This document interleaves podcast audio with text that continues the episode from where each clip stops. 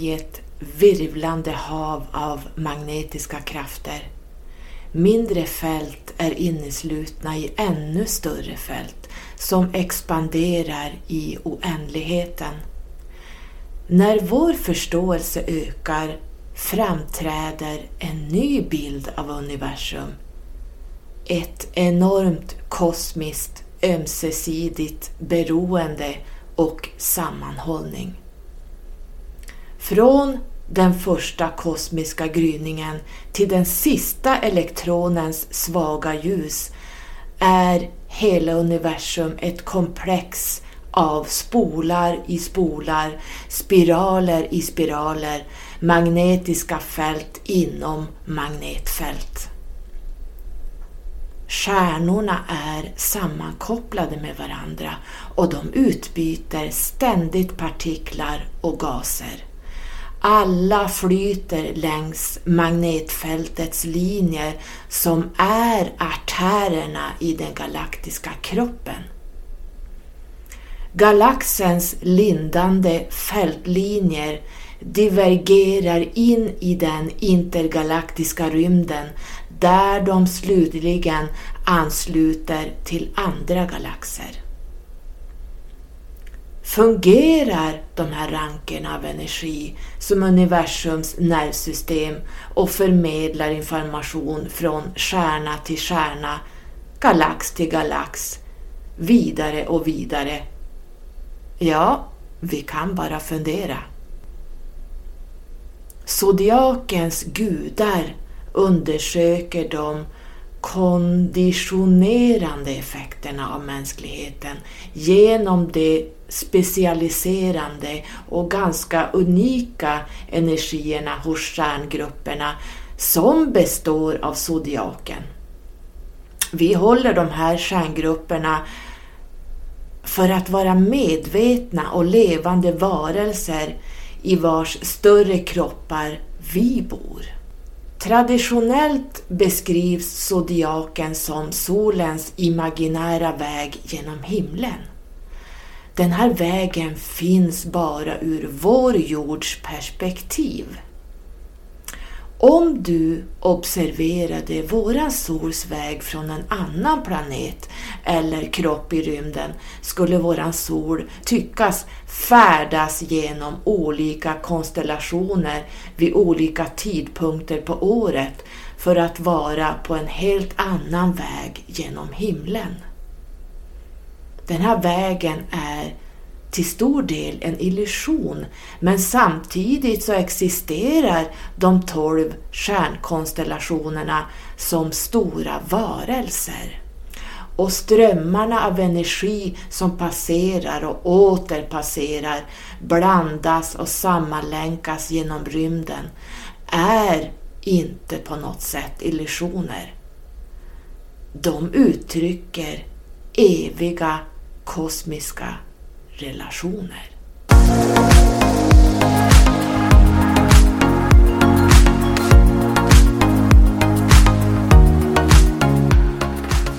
Jag har ju pratat om Jupiters färd genom universum som sparade de planeter som blev kvar. Eller egentligen var det Saturnus som såg till att det bara blev ett visst antal planeter som är kvar som vi känner till. Merkurius, Venus, jorden, Mars och så vidare. Och för att ni ska förstå det här avsnittet så tänker jag berätta lite mer kring Jupiter och Saturnus innan vi går in på själva avsnittet. Därför att Jupiter ger oss förtroende i livet. Saturnus förmedlar försiktighet och uthållighet. Och de här två inbjuder till transcendens. Den ena kräver respekt för ordning och struktur och låter oss veta hur man bäst bygger på en fast mark, där vi är nu här på 3D-jorden. Och de här två lärarna arbetar i samklang i en enhet med resten av solsystemet. Vår himmelska by är en esoterisk skola en själsskola. Jupiters allmakt hjälper människan att bli medvetna om sin enhet med universum och ändå är etik lika viktigt som optimism. Och Blavatsky citerar de här orden från Elifas Levi. I teologisk symbolik är Jupiter, och så inom parentes, solen den uppståndne och härliga frälsaren. Att Saturnus är Gud, Fadern, eller Moses, Jehova, Jave. Jag kommer dit snart vem Jave är. Dogme ett rituei i. Helena Blavatsky lyfter fram det faktum att son och fader Jupiter och Saturnus sålunda är ett. I sin bok om Jupiter från 96 påminner Stephen Arroyo oss om att Saturnus symbol är i huvudsak Jupiter upp och ner. Saturnus tittar neråt med allvar och Jupiter ser uppåt med optimism. Den heliga polariteten motsvarar de två sammanflätade trianglarna i Solomons sigill. Har ni sett Solomons sigill? Googla, googla upp det så får ni se hur det ser ut. Eller Sri Yantra av hindisk tradition. Ni kommer ihåg, ni som följer min Instagram, är att jag har fått ett Sri Yantra halsband av Sofia Oceania. Hon säljer dem på sin eh, webbplats, även eh, inne i hennes lokal där hon håller till på Oceania Spa. Sriantra är en hindisk tradition. Den ena Triangeln pekar optimistiskt mot himlen och den andra triangeln pekar strängt neråt och indikerar lagen på jorden. En Mahatma från Himalaya förklarar den dubbla triangeln som de judiska kabbalisterna betraktade som Solomons sigill är, som många av er utan tvekan känner till, Sri Yantra från det arkaiska ariska templet, mysteriernas mysterium. En geometrisk syntes av hela den okulta läran. Det tilläggs även att de sammanflätade trianglarna, den övre pekande är visdom gömd och den nedåtgående triangeln är visdom avslöjad i den här fenomenala världen. Varje triangel är en, en treenighet eftersom den representerar en trippel aspekt. För att förstå en bestående optimism som Jupiter lär ut måste man studera och lära sig lektioner av realism och självansvar vars lärare är Saturnus. Det finns ingen lycka om vi inte förtjänar det. Jupiter ger Saturnus entusiasmen i ens egen själ, precis som Saturnus hjälper Jupiter i våra liv, ger den försiktighet och metod. Så kära vänner, Sri Yantra-symbolen, halsbandet ni kan hitta på min Instagram, är en symbol av Jupiter och Saturnus som enhet. Det visste ni inte kanske, men så är det. Jag har ju sagt att de här jobbar tillsammans, att de dansar tillsammans i förra avsnittet. Så bär du sriantra så ger det en enorm power. När jag tog på mig det här halsbandet jag kunde bara bära det några timmar. Det är så kraftfullt att det går inte att beskriva, man måste uppleva det. Ni hittar det här halsbandet hos Sofia Oceania.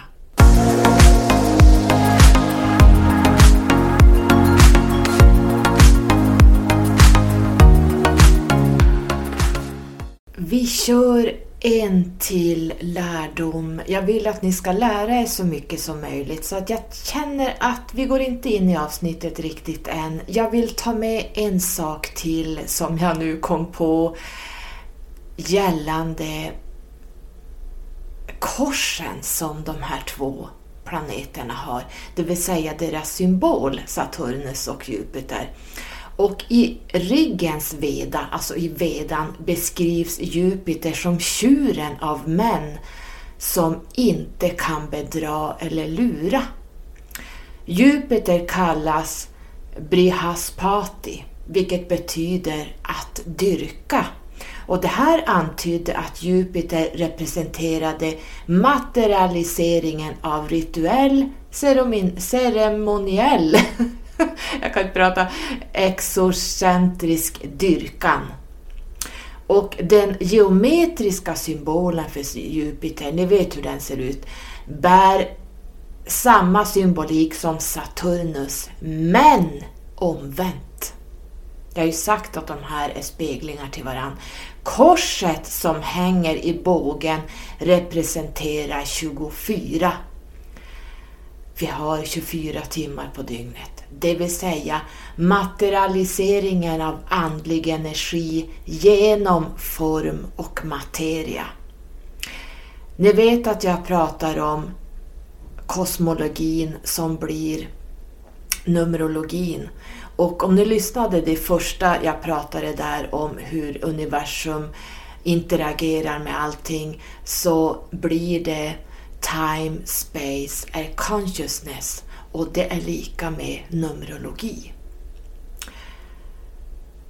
Korset dominerar symbolen som de jordiska aspekterna eh, och de är av lägre och i motsats till Saturnus som är upphöjt till. Den här bågen representerar dominansen av halvmånen och dess del i den här andliga ställningen. Födelse, Död och befrielse är beslutsamheten och befrielsen av kosmisk och andlig evolution. Vi pausar lite där. Ni som har sett mitt Instagram-inlägg jag gjorde igår om att jag har varit helt galen igår natt, att jag har vaknat med ett kollegieblock på magen och där hittade jag sida upp och sida ner med en massa konstiga texter som jag skrivit omedvetet i natt. Bland annat om födelse och död. Så titta där vad jag skrivit. Eh, döden framkallad av Saturnus frigör en från träldomen och illusionen av materiell existens. Och det här fortsätter tills medvetandets begränsningar är helt fria vilket tillåter en att uppnå ett tillstånd av nirvana. Det saturniska korset framkallar döden och orsakar en allvarlig smärta och lidande för personen. Men det här leder vägen till mental transformation. Psykets fjäril från jordlarven till den fria och vackra luftfödda fjärilen. Kom ihåg det här, jag ska strax berätta för er en sak till efter det här. I Jupiter representerar korset andlig materia genom naturen och den tätare verkligheten i de jordiska rikena, till exempel växter och djur. Jupiters ambition är att påtvinga och söka en religiös tillfredsställelse genom fysisk och materiell existens. Många tror att det är tvärtom, att det är Saturnus som, som är på den här nivån, men det är alltså Jupiter som är nere på det jordliga planet. Genom den jupitära aspekten vill man söka uppfyllelse inom systemet och nå en uppfyllelse genom institutionell belövning såsom prestige och status. erkännande och berömmelse. Och inom den här Jupiter-aspekten skulle man vilja åstadkomma och utföra handlingar som är synligt och praktiskt tillfredsställt. Förståelsen av andlighet är mycket form och strukturbaserad. Så ni ser varför Jupiter heter Cresced i Kabbalas träd som betyder mercy, det vill säga barmhärtigande, förbarmande, omplåstrande eller som många astrologer bara säger rakt av, lycka. Jupiter ligger i mitten av kabbalaträdet som representerar själen och själsnivån men Saturnus ligger direkt underställd alltet, Keter, sfären av perfektion och en ren ande. Tar du dig förbi Saturnus kors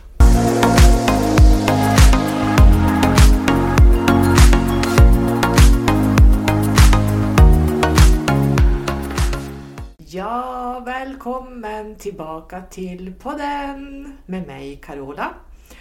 Jag skulle väl kunna kalla mig själv som eh, esoteriker, esoterisk och praktisk numerolog, men numera ser jag mig också som kabbalist.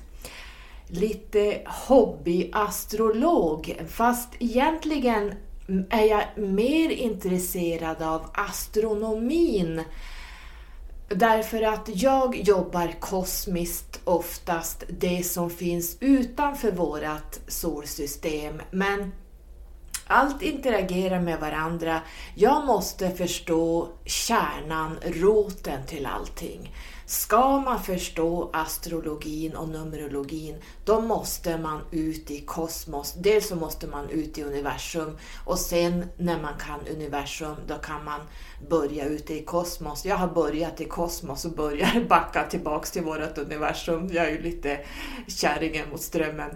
Jag förstod att jag måste lära mig även vårt solsystem. Eh, jag har varit mest ute i högre sfärer och dimensioner, men eh, nu backar vi tillbaks till våra solsystem så att vi ska, kan mer förstå våran egen uppbyggnad och varför vi är som vi är egentligen, för att säga det väldigt kort.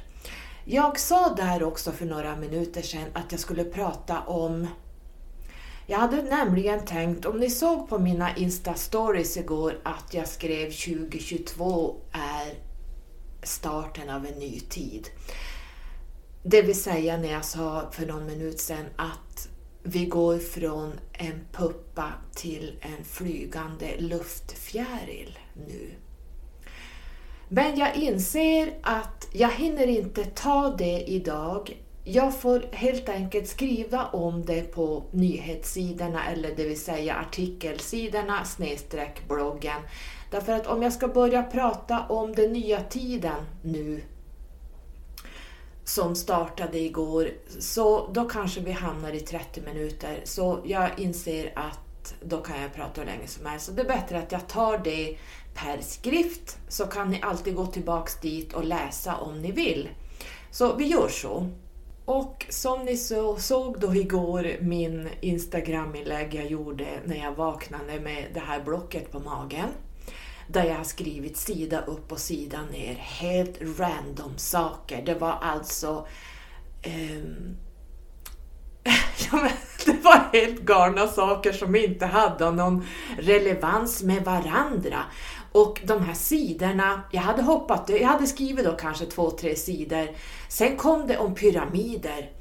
Ja, alltså det här var ju helt galet. Jag har eh, varit i kontakt med Lyran, Lyran K62, Manas, Lyrans K62, Man, Lyran, Feline, Lan, Humanoida, Lyrans K62, eh, Ladrak som är humanoid reptila varelser som då är vänliga som jag har interagerat med i natt.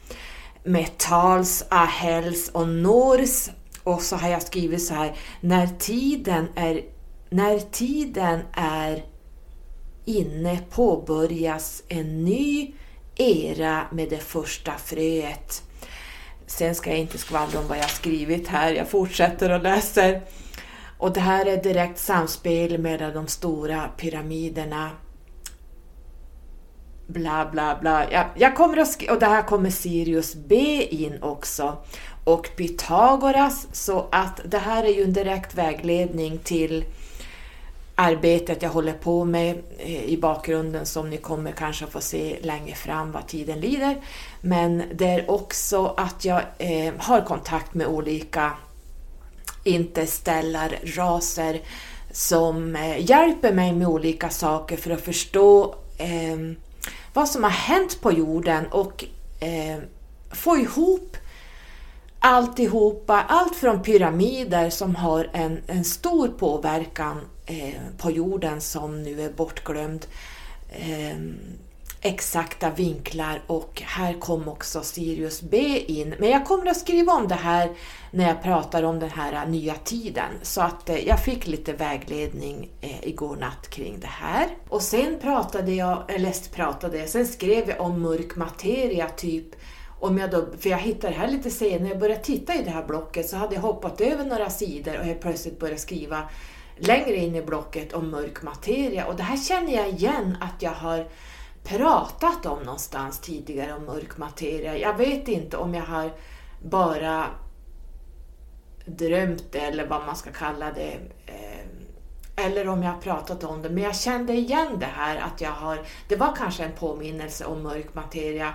Det var eh, The Rose i Sacred Geometry, det var liksom allt möjligt som kom. Ni, ni ser mm, bilderna jag la upp igår på Instagram. Och hur kunde det här komma helt plötsligt igen? Helt galen natt. Jag vet inte om att jag har gjort det här. Jag vaknar med det här kollegieblocket på magen, pennan som hade ramlat in under ryggen och ja, så det var helt tokigt. Och då blir man lite scary och tänker, vad fasen har jag pysslat med i natt? Men så är det med mig, så här jobbar jag. och jag pratade ju då förstås med mina galaktiska systrar Sofia och Sofie om det här igår och eh, det är ju väldigt speciellt det här när man, man pratar med galaktiska vänner att man får lite bollplank. Eh, man får någon att bolla med var det här kommer ifrån. Eh, och det är ju så att jag har bett om vägledning till ett större projekt jag håller på med som kommer att bli wow. Men eh, jag tror att det här kommer från universum. Och egentligen när vi pratar om universum, universum has your back. Universum eh, hjälper dig. Universum, men då måste jag förstå, vad är egentligen universum? Är det bara en ande som sitter där på ett rosa moln som styr händelser? Nej, det vet vi ju vi som är lite mer upplysta att det funkar inte så. Vad är universums has your back? Jo, det är planeterna. När vi manifesterar, när vi får hjälp, när vi stöter på patrull, när vi får åka på ett bananskal några dagar eller några veckor eller vad som än händer, när vi liksom helt plötsligt inte kan prata, allting strular eller att vi kan prata jättebra, ja men då har vi ju Merkurius. När det handlar om kärlek, pengar och välstånd så kan man kanske tänka sig Venus.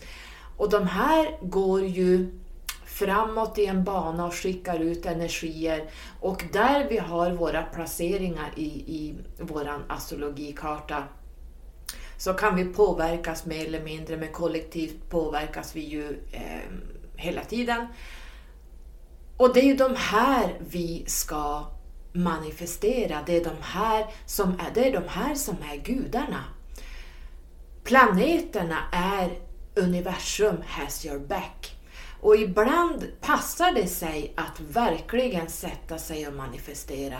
Och ibland ska vi verkligen backa undan och inte göra ett jota.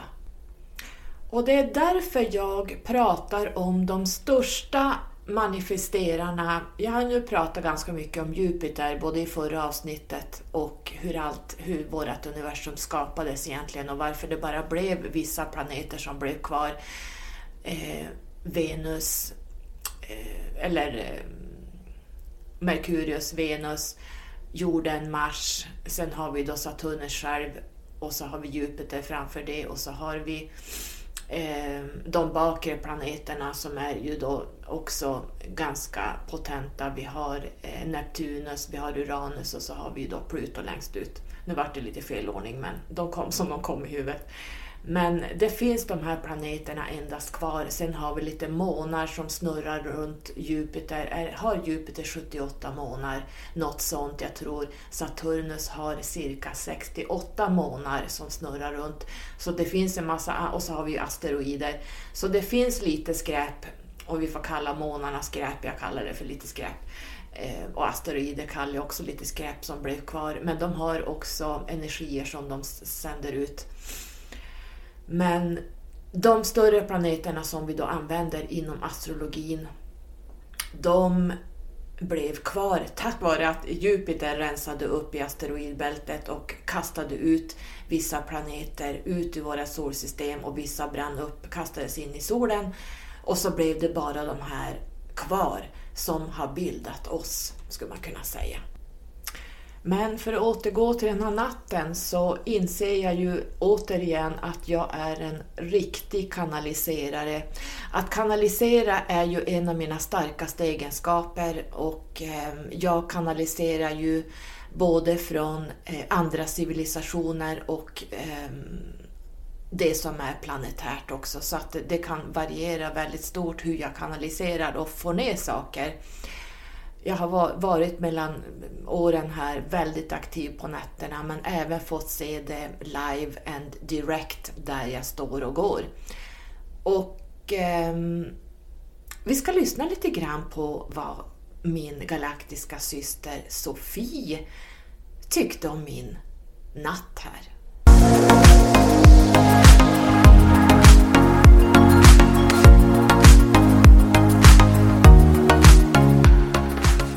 Jag tror dina styrkor, Carola, är att du också faktiskt är bra på att kanalisera.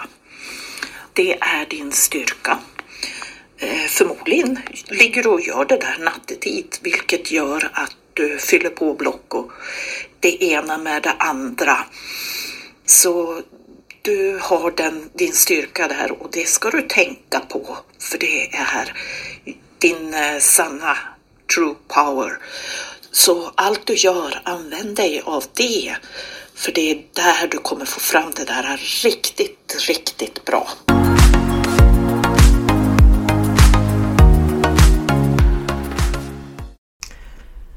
Vi är multidimensionella, det brukar jag alltid säga. Det har jag sagt från dag ett när jag började komma ut på sociala medier.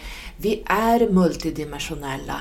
Vi har allt inom oss och vi kan kontakta precis allting vi vill. Det gäller bara att börja från grunden.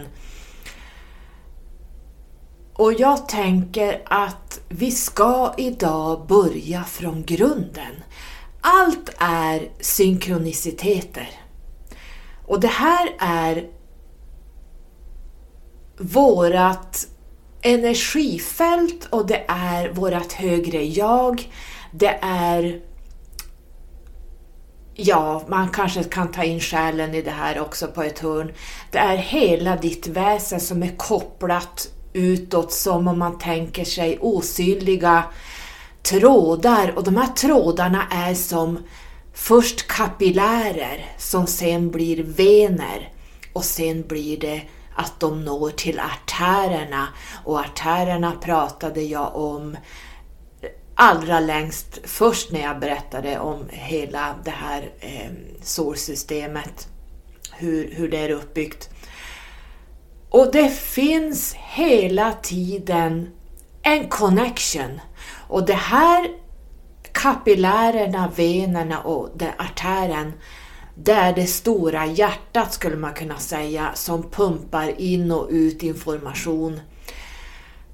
Och blodet har en väldigt stor impact på en viss planet och ni förstår att jag pratar om Saturnus. Men jag tänker så här, om jag skulle börja hoppa in i Saturnus mystik och lärdomar.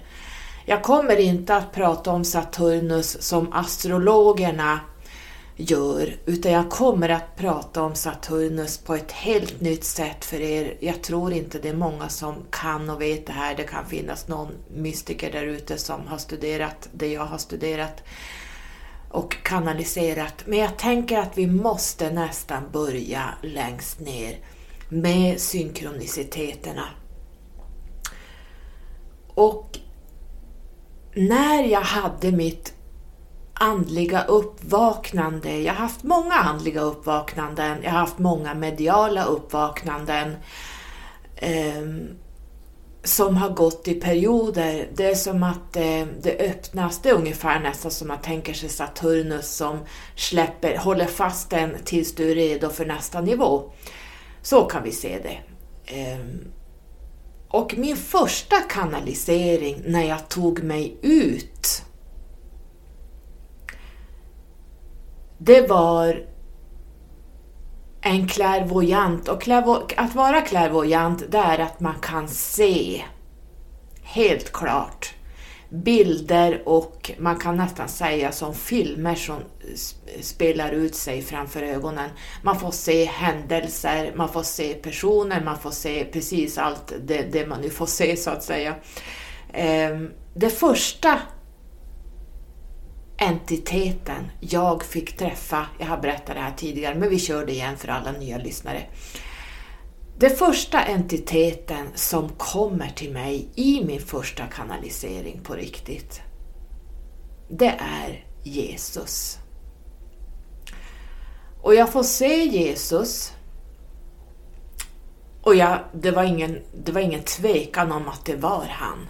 Och jag är absolut inte religiös, det vet ni. Jag är inte kyrklig, jag sitter inte och läser Bibeln, jag har aldrig gått i kyrkan förutom när jag blev tvingad att konfirmera mig av morsan, men annars har jag nog inte varit inne i, i det kristliga så att säga.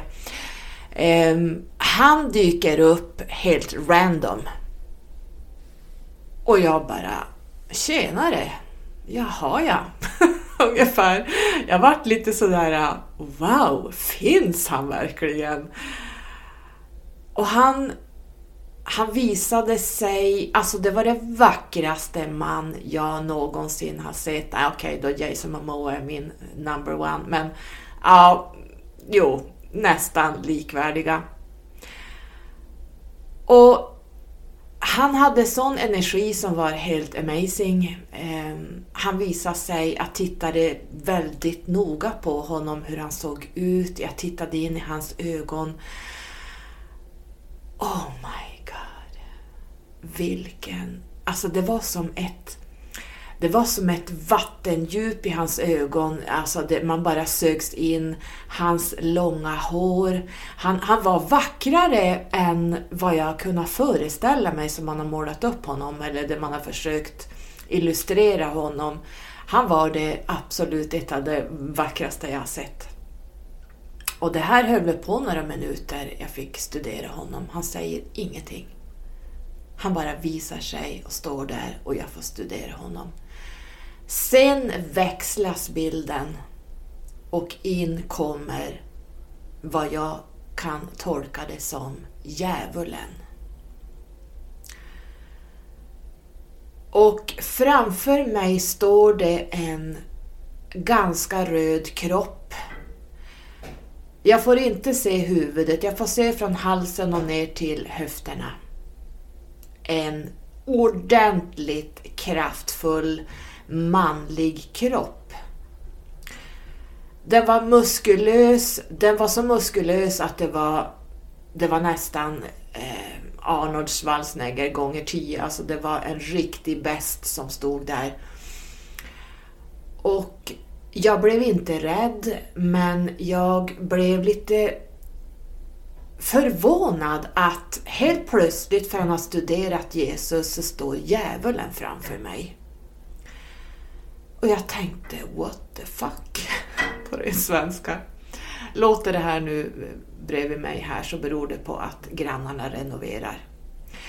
Ja, i alla fall så kom den här kroppen närmare mig. För att den här kroppen, entiteten, så då vad jag förstår representerar djävulen,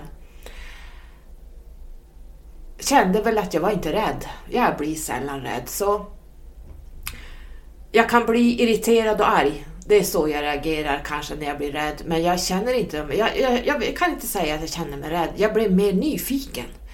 Så kan jag nog tänka. Eh, annars hade jag nog blivit förbannad och kastat ut skiten. Så funkar jag. Ja, I alla fall så kom den här entiteten närmare och närmare. Till slut var han så nära mig att jag skulle bedöma 15-20 centimeter från mina ögon. Och hela kroppen hade inristade symboler. Det var så mycket symboler och jag blev alldeles tagen av alla de här symbolerna. Hela halsen, hela bröstkorgen, armarna runt. Han vred på sig. Det var som att det blev någon sån här 3D-dimensions att när jag försökte vända och titta så vände han sig så jag kunde se armarna och studera från axlarna och ner varenda symbol och de var svarta inristade. Det, alltså det, symbolerna gick, gick in som R. Svarta, de var svarta på den här röda kroppen. Och jag minns speciellt en symbol som man hade på bålen. Uppe, jag tror det var uppe på bröstkorgen på höger sida. Så eh, hela, om man tänker en mans bröst ovanför bröstvårtan så, så var det en stor swirl. Alltså en stor... Eh, ja men vad ska jag tänka? En, en spiral, en snurra. Ni vet spiraler hur de ser ut. Och den, var, den täckte hela, alltså hela halva sidan av bröstkorgen. Och jag förstod att den här spiralen som jag nu använder för er som får själskontrakten, ni ser att den sista delen av era själskontrakt som nu är uppe i 14 delar, det kan bli uppemot 50 eh, sidor, A4 sidor. Ni vet att jag avslutar alltid med den här snurran eller spiralen. Och det finns en anledning till det. Vi kommer dit längre fram. Men jag förstod då att den här spiralen på den här kroppen betydde någonting väldigt viktigt. Så jag memorerade den och sen fortsatte jag att titta på alla de här symbolerna det jag kommer ihåg är att alla elementsymboler fanns. Alla alkemisymboler fanns. Ehm, det var symboler som var de platoniska kropparna fanns med. Det var symboler som var, ja, jag kommer dit längre fram, de två symbolerna väntar jag med. Ehm, men det fanns väldigt viktiga två symboler som jag nu nyligen har upptäckt vad de står för. Och det här är ju så många år sedan så att det börjar ju eh, tunnas ut minnet, men ja, det här kommer jag ihåg. Eh, och sen försvann han. Och kvar står jag och vaknar till och tänker, vad hände? Vad var det här? Och min fundering har genom åren varit, är det här en och samma entitet? Ni vet att jag har sagt det här tidigare, att Gud och djävulen representerar as above, so below. Jupiter och Saturnus, eh, yin och yang. Vad kan vi mer tänka? Pol ja, polariteter. Och jag, jag har alltid funderat varför visade sig Jesus och sen kommer djävulen? Och det man tänkte då, man var ju inte så upplyst då, det var ju att man tänkte att det här har ju med någon religion att göra. Det här är varför Jesus och djävulen, det hamnade i religionen, i kristendomen. Och det man ska veta är att när man läser Bibeln så ska man inte läsa den bokstavligt, man måste läsa den esoteriskt Och då börjar man förstå vad Bibeln egentligen handlar om. Det är bara eh, egentligen metaforer för, för någonting helt annat. Så även här har jag pratat med min galaktiska vän Sofie Johansson Annegren, min reiki-master som är otroligt duktig. Hon är ju esoteriker och hon är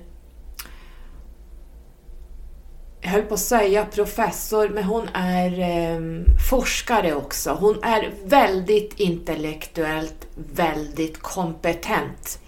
Det är inte många som slår Sofie på fingrarna när det gäller att få svar på sina frågor. Så att jag kontaktade Sofie och jag tänker vi ska lyssna på vad hon hade att säga kring det här.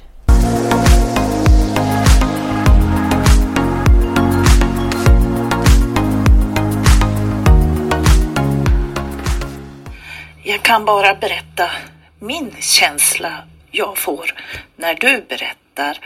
Och det är att det känns eh, som en aspekt av eh, samma, det vill säga samma av Saturnus, det vill säga att det finns två vägar att gå där. Eh, en som är ljusare och en som är mörkare.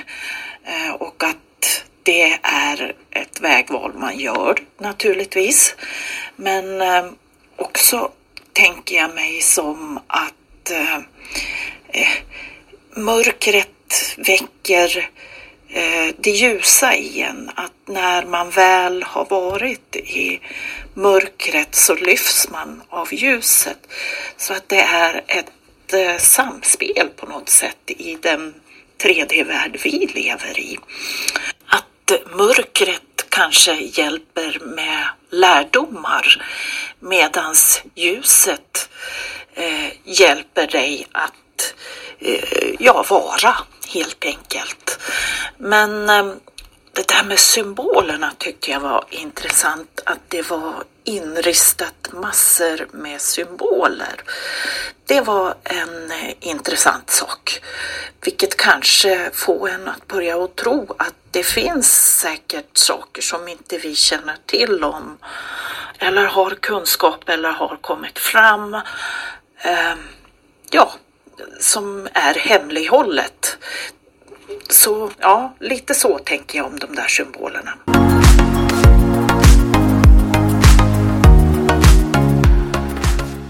Så ja, jag är helt hundraprocentigt säker på idag att Jesus och djävulen är en och samma identitet. Eller inte identitet, ja lite identitet men eh, polaritet, två polariteter som är en och samma sak, det vill säga yin och yang.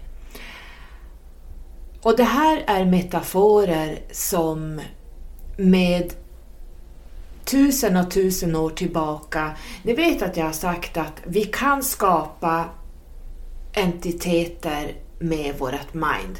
Jag kan skapa vad som helst genom att tänka mig hur en viss entitet ser ut. Jag kan skapa nya ident eh, identiteter och entiteter eh, med, med hjälp av ett, mitt mind.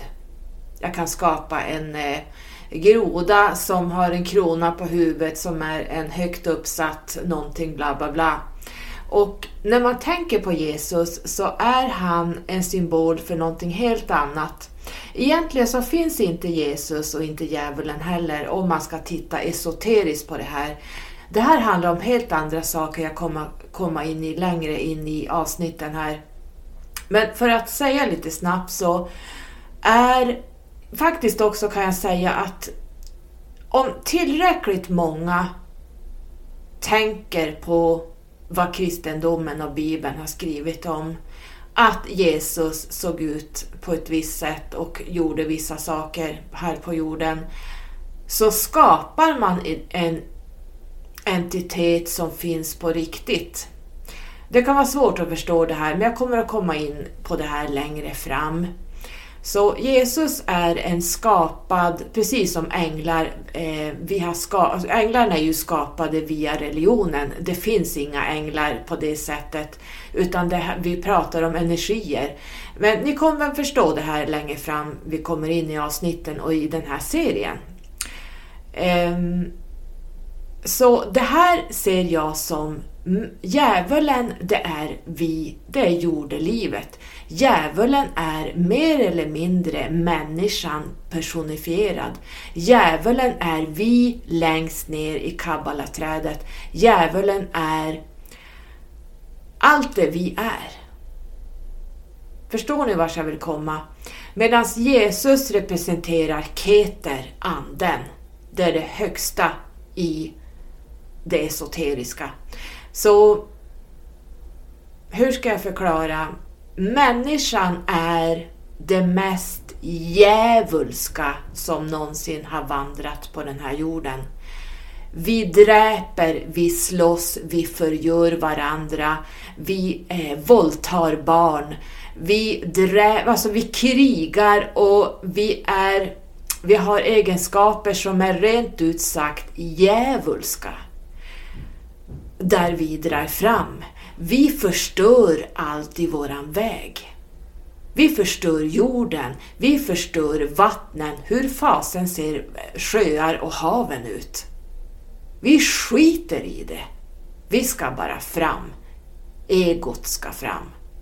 Vi förstör luften med alla utsläpp och allt eh, det de håller på med med geoengineering och försöker eh, förändra vädret och eh, chemtrails. Eh, vi förstör allting, alla element, vi förstör jorden. Så vad är då djävulen? Ja, men det är ju vi, herregud. Vi representerar below. As above, so below. Vad är vi below som inkarnerade fysiska människor? Ja, vi är djävulen. Börjar ni förstå varför vi inte släpps ut i kosmos eller i högre dimensioner? Börjar ni förstå varför vi har karmiska hjulet som handlar om lärdomar och visdom och förståelse? Förstår ni varför vi inte Alltså aliens vill inte ha oss ute i kosmos. För det vi skapar här nere, tror ni att de vill ha oss där uppe i andra eh, civilisationer och i andra dimensioner? Men glöm det bara.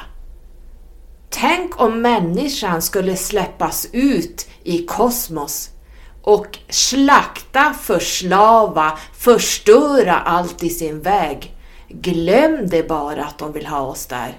Men de håller koll på oss och våran utveckling. Men ingen av dem vill ha oss där därför att vi förstör och vi förgör. Vi är Satan och djävulen inkarnerad. Och det är därför Saturnus kommer in i bilden och även Jupiter, att vi har korset längst upp. Det är stopp. Du tar dig inte vidare, du har mycket att lära dig i många liv. Så vi kommer dit längre fram i den här serien, men jag vill bara förklara varför att vi, vi människor inte tar oss högre. Då har vi gått igenom steg ett i min kanaliserings eh, Eh, utveckling eller det som... Det finns en anledning varför jag har fått se allt det som jag har fått se. Jag har inte förstått det, men idag är det helt solklart. Så vi går in på nummer två här och det är när jag skulle in i Akasha-biblioteket. Och när jag är där, eller egentligen, vi backar lite grann. Jag har ju skrivit om Numerologi FAQ på min hemsida. Jag får väldigt mycket frågor till, kring Numerologin. Så jag har gjort en Numerologi FAQ, så gå gärna in där och läs. Därför att jag kommer prata lite grann om två saker som står där, men vi drar det lite snabbt. det första jag fick se, det var ehm, när jag nu började kanalisera, så började jag se romerska siffror och bokstäver som flög som på banderoller eh, över en svart himmel i guld. Och de här återkom natt efter natt efter natt efter natt. Och jag tänkte, men vad i hela friden är det här för symboler, eller symboler, vad, vad är det för romerska siffror och eh, texter som kommer och Ja, det tog aldrig slut, det bara fortsatte och det fortsatte och det fortsatte. Hade, jag liksom, hade det varit i flera timmar, det hade ändå inte tagit slut. Det var som skrifter som kom. Och jag tänkte, men vad är det här? Så jag kontaktade en av mina vänner som då är medium och hon sa att, ja ni vet det här äh, gamla eh, vanliga som då, eh, om vi pratar medium som är eh, spiritualister, de ser ju allting som att det är andra sidan och att det är eh, döda själar som vill ge oss eh, eh, vägledningar och så. Så att hon sa, det är någon som vill, eh, det är någon av, av eh, typ andra sidan då som vill kontakta dig med någonting så du måste liksom gå in på det här djupare. Och eh, ja, jag börjar ju försöka skriva ner allt det här natt efter natt för det återkom ju. Varenda natt kom det här. Eh, samma saker hela tiden. Med de här romerska siffrorna. Så jag skrev ner det här, det jag då kunde i mina eh, kollegieblock, ni vet. Och så, så jag har rätt många nu, vad har jag, 10-12 stycken fullsmäckade med kanaliserade budskap. Ja, I alla fall så skrev jag ner det här och fattade zero noll. Um, och så släppte jag det här och skulle då som jag sa från början, jag skulle in i Akasha-arkivet ett bra tag senare, säkert något år senare. Och eh, när jag då är inne i Akasha-biblioteket så får jag se en man som dyker upp. Och han syntes lika eh, bra som typ Jesus och djävulen gjorde. Eh, han var jag vet inte hur gammal jag ska tänka mig att han var. Ehm, ja men någon, någonstans 50 kanske. Det beror ju på, det här är ju många tusen och tusen år sedan. Det här, vi pratar alltså 3000 år gammal man som dyker upp. Jag ska strax berätta vem han var. Eh, och han hade ju då eh, ett speciellt hår som jag kommer ihåg och så eh, hade han ett skägg som sträckte sig då kanske till halsen någonstans. Och jag tänkte, jaha, det här är jag i ett tidigare liv. det var som, och han återkom och jag tänkte sig, nej men det kan inte vara jag. Nej men det här är nog Gud. Det är Gud som ser ut så här, för han såg ut som Gud, som man målar upp Gud, ni vet. Gud är uppmålad som... Det konstiga är att ingen har sett Gud. Ingen genom årmiljonerna har sett hur Gud ser ut. Men han målas ju upp då som en man på ett moln. Och den här som jag, mannen som jag då såg, han såg ut som den här mannen som man har då i kyrkor och i texter och sådär, ja men i skrifter, har ritat upp hur Gud då skulle framställas. Han såg ut som Gud, så jag trodde det var Gud som visade sig. Men det var det ju inte. Så, men jag nöjde mig med det att, ja men gud, gud har varit hos mig Alltså, på. Så korkat. Ja, i alla fall. Tills Numerologin kom in i mitt liv. Ni vet, jag har ju berättat om det här en miljard gånger, men vi kör det igen. Jag börjar ju se, som alla som vaknar upp får, blir jagad med blåslampa. Det var ju 11, 11 överallt. Alltså, jag, ja, alltså det var helt sjukt. Och sen kom ju då fjärilarna, ni kommer ihåg när jag hade invasion av fjärilar inne. Ni kan de här historierna, men det var så roligt. Ja, i alla fall så... Um, när jag hamnade i numerologisvängen där innan jag blev utbildad numerolog så harkade jag ju förstås in på Pythagoras. Och när jag ser bilder och statyer på Pythagoras, som är Numerologins fader. Det är ju han! Det är ju han! Det är ju han den där guden! Alltså, och jag skrek det för mig själv när jag sitter framför datorn. Men det är ju du! Så då fick jag ju ihop det här att alla de här romerska siffrorna och alla krumelurer och you name it eh, och bokstäverna och så den här gubben som jag då trodde var Gud. Det var ju Pythagoras som kontaktade mig. Oh my God! Alltså jag blev ju... Jag var tvungen att hålla i mig. Det var exakt identiskt med den man jag såg som jag då trodde var Akasha-biblioteket. Jag vet inte om det var där jag var, ingen aning, men han dök i alla fall upp. Så att där kommer nummer två av synkroniciteter som visar sig för mig. Jag blev kontaktad av självaste Pythagoras.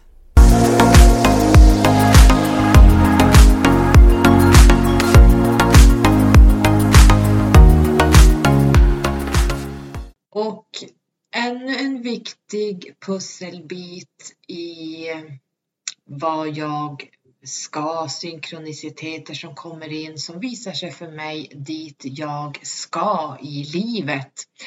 Allting vi får se är ju egentligen pusselbitar och så även menoran. Jag har skrivit om menoran under Numerologi FAQ som ni kan läsa mer där. Men det står alltså en, jag ska uppskatta en och en halv meters menora. Och ni vet vad en menora är, det är en judisk eh, eh ljusstake kan man säga, som, har, som är sjuarmad sådan. Och den här ljusstaken är egentligen förbjuden att ha hemma. Den får bara, den är för helig för att ha i hemmet utan den ska stå egentligen på sacred places. Ehm, jag hinner, ja, det blir för långt avsnitt så jag hinner inte gå in i menorans betydelse utan ni får läsa mer där. Men den här står alltså på min huvudkudde i sängen och brinner en och en halv meter stor. Den här visar sig i vaket tillstånd. Eh, jag ser att den står där och brinner. Den är eh, i guldfärg och den hade sån här koppar längst upp och så hade den olja i och ur varje arm på den här ljusstaken så brinner det då eh, eldar så att säga. Det brinner ur ur den här menoran så brinner det sju små, sju eldar som ljus nästan. Och eh, den mittersta eh, armen är ju då lite bakom de andra och lite högre upp. Och jag tänkte, men vad i hela friden är det här? Varför får jag så konstiga kanaliseringar som ingen normal människa förstår? Varför står det en, en sån här ljusstake i min säng på min huvudkudde? Och vid den här tiden visste jag inte vem några menora var. Jag hade ingen aning om betydelsen vad det var för någonting. Tills jag började googla och hittar då att det heter menora och att i Bibeln betyder det är samma sak som den brinnande busken i Bibeln. Och vad är den brinnande busken i Bibeln? Jo, det är Gud som visar sig för, var det Moses? Jag kommer inte ihåg. Jag tror det var Moses han visade sig för. Jag kan ha fel där. Och jag tänkte ju länge, men varför visar sig en menora på min huvudkudde? Och betydelsen är den brinnande busken i Bibeln som är att Gud pratar med Moses då. Vad har det med mig att göra? Jag är inte kristen. Jag tror inte på kristendomen. Jag är inte religiös. Jag jobbar inte med kristendomen whatsoever. Och jag tänkte, men varför? Ja, men det är väl kanske så, Carola, att att eh, du har ett tidigare liv i mysterieskola, mysterieskolor. Inget mer konstigt med det. Och eh, därav menoran, tror jag. Men jag tror att det här dyker upp också för att du kommer gå in mer i mysterieskolor och intressera dig mer för det också. Så ja, ett litet kodspråk till dig. Tills jag börjar lära mig om Saturnus. Då klickade det igen varför jag fick se den här brinnande menoran i min säng.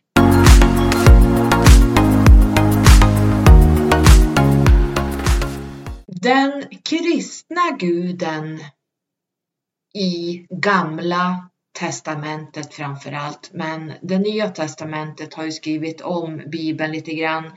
Jag tror han nämns där också, men den kristna guden som alla amerikaner och svenskar och över hela världen förutom då västerlänningarna, eh, typ Indien och de här områdena. De håller inte på med änglar och kristendomen utan de pysslar med betydligt mer esoteriska äkta saker. Men eh, den kristna guden som beskrivs i Gamla testamentet mest han, hans namn får man inte säga högt, men jag kommer att säga det här högt. Jag har redan sagt det här namnet under den här inspelningen. Eh, därför att jag kan inte prata om den här guden utan att nämna hans namn, så nu gör jag det. Och han heter Javé. Och Javé är den här brinnande busken, den här menoran. Och han är en skyddsgud och en krigsgud som ställdes högst över övriga gudar. Och de övriga gudarna kallades för Elohim. Och kommer ni ihåg att jag har skrivit och pratat om Elohim? Vad är Elohim? Och vad betyder El när man pratar om änglarnas namn? Gabriel, Mikael,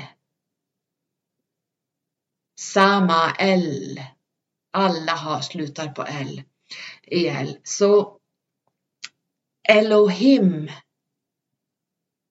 då hamnar vi i gudar eftersom om vi säger så här på den här tiden i kristendomen så fanns det även då många gudar. Men den högsta guden var Jave, Jave, skyddsguden och krigsguden. Och om man tittar på nu, nu tappar jag bort mig där, men om vi går tillbaks då till Elohim. Elohim, där handlar det om gudar som kom ner från skyn, sky gods. Elohim är Anunnaki. Men det är en annan historia. Det här har jag redan pratat om så ni får backa till eh, avsnitten där jag pratar om vad är änglar. Men Javé är då en skyddsgud och en krigsgud som ställdes högst över övriga gudar. Och han, om man läser Gamla Testamentet så handlar det bara om slakt av människor. Det handlar om krig.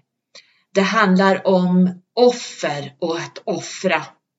Och kristendomen, se, det här är alltså Gud som folk ber till. Det är Javé. Han som ser till att det slaktas folk, att det krigas och att eh, man offrar djur och människor till Javé. Är ni med? Men vem är då den här Javé, Jave egentligen? Eftersom vi vet att det finns ingen Gud, allsmäktig Gud egentligen som styr över hela alltet som finns. Vem är Javé? Det ska jag strax berätta för er.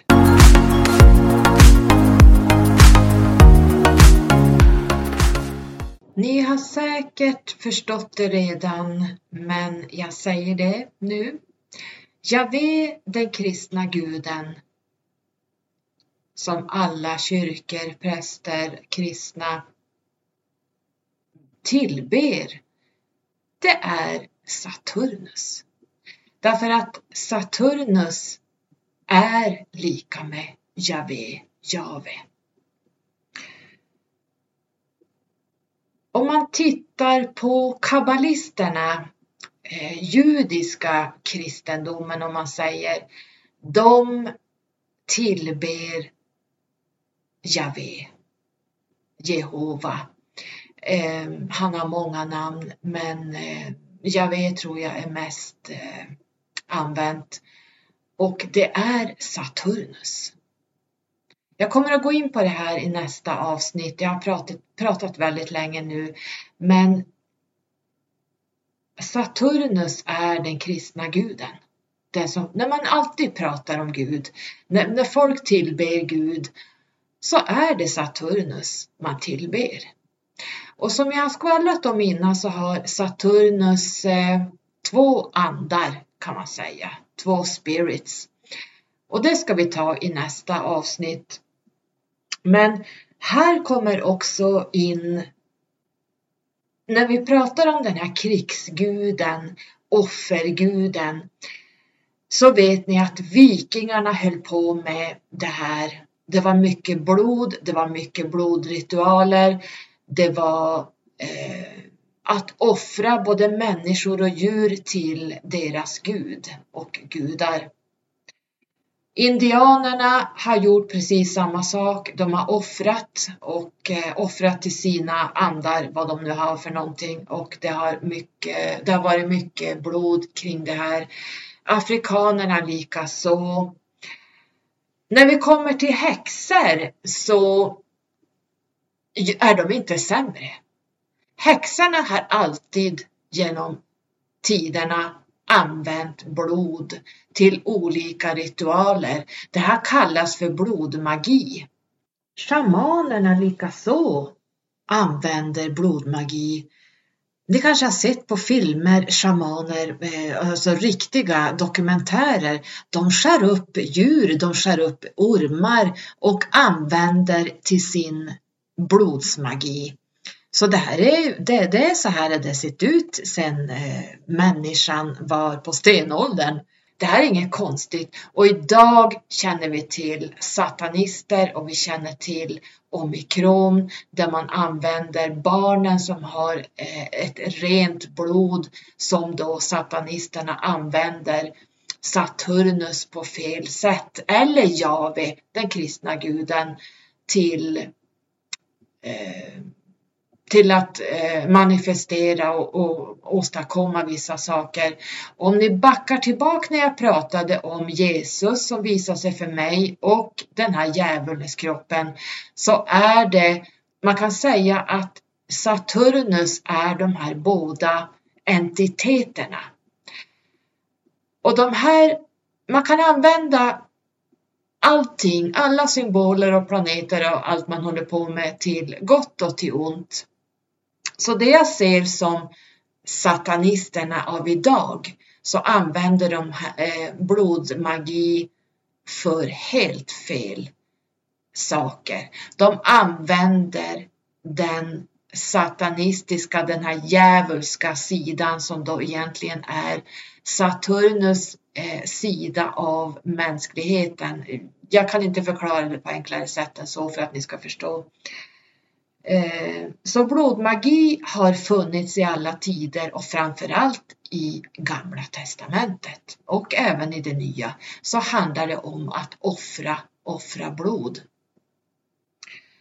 Blodgrupper är väldigt viktigt i det här eh, vårt liv med allt det vi håller på med. För människan ser likadan ut på insidan. Vi har samma celler, vi har samma organ, vi har eh, vita blodkroppar, vi har eh, leukocyter, lymfocyter, vi har eh, alla de här blodkropparna är likadana i, i vårt blod. Det som egentligen skiljer oss från varann, det är blodgrupperna. De som har blodgrupp A är alfamänniskor. Blodgrupp A är ursprungsmänniskan från start. Sen har det blivit mutationer från A-blodgruppen därför att A är 1. A är alfan. Ur A1, alfan, ettan, föds det nytt liv. Ni vet att jag har pratat om det kosmiska ägget, så tänk efter hur det ser ut i livmodern. Det är ett ägg på våran nivå. As above, so below. Det är precis det som händer ute där uppe händer även här nere. Så vårat kosmiska ägg är ägget som då sen befruktas från en spermie som penetrerar och går in och det blir ett nytt liv. Ett nytt liv skapas. Det är alfa och omega, den här händelsen. Alfa är början, omega är slutet. Början och slutet i en cirkel av liv, inkarnationer, om och om igen. Vi har alfan som alltid är nummer ett, esoteriskt och numerologiskt energimässigt och vibrationsmässigt. Det finns ingenting före alfa. Det finns ingenting före ett A. Det finns ingenting före en etta. Ettan är alltid först. Men det kosmiska ägget kan ligga före ettan eftersom den första dagen börjar ju efter döden som jag nu fick, fick där i natt eh, som jag då skrev upp och jag förstod att jag skulle prata om det här. Ehm, så nollan är omega. Alfan är alltid en igångsättare. Ehm, så det som händer i livmodern, det är den här ormen som biter sig själv i svansen. Det går bara runt, runt. Det finns ingen död. Vi har ju många blodgrupper typer eh, och det är mutationer.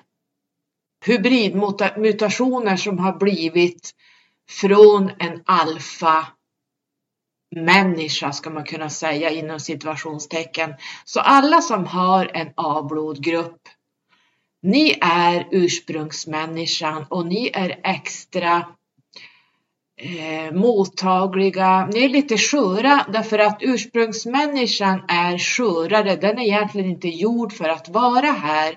Däremot blir det mutationer att man får en AB-blodgrupp eller att man får en nolla.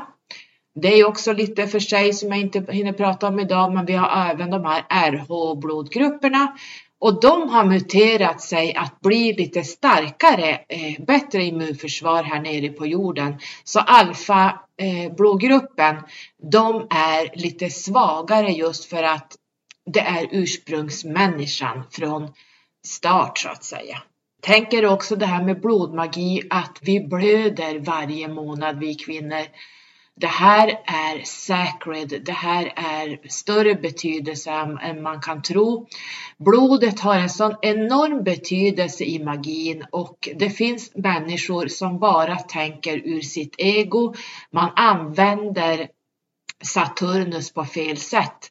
Våra ancients, alltså de som levde för flera tusen år sedan, de använde blodmagi och offer för att få regn för att få grödor att växa för det stora hela, till kollektivet, till bra saker. Idag använder människor som är djävulen inkarnerad blodmagi där man, eh, satanister rent ut sagt, som, som använder Saturnus på fel sätt för egobaserade saker. Så det här måste ni se skillnaden på eh, vad man använder blodmagi till. Nu har jag pratat i en timme och 14 minuter och jag har tappat orken, jag har tappat den här flowet, jag känner att jag är trött. Så det, resten får vi spara till nästa avsnitt. Jag ska prata om Saturnus och guden Jave, den kristna guden. Vi ska gå lite djupare in i Saturnus. Eh, det här kommer att bli jättespännande men jag känner att min kapacitet är slut nu. Jag har suttit i många timmar och pratat nu eh, därför att jag har hunnit ha lunch och jag har hunnit ha middag och jag har tjorvat på här. Som ni hör så blev ljudet sämre på vissa ställen. Jag tror i slutet här så blev ljudet sämre. Så det hände någonting här när jag tjorvat på här medan mm, jag ätit middag för en stund sedan också. Klockan är 18.13 och jag törs inte ens tänka när jag började. Eh, det, är mycket, det tar lång tid att podda och göra ett avsnitt. Man får räkna mellan 6 till 8 timmar innan det ligger ute. Så jag är jättetacksam för eh, allmosor för att eh, det, det tar mycket tid. Samtidigt så är det det är saker som jag, jag har fått till mig det här av en anledning och det är för att jag ska sitta och prata om det här och lära ut det till mänskligheten.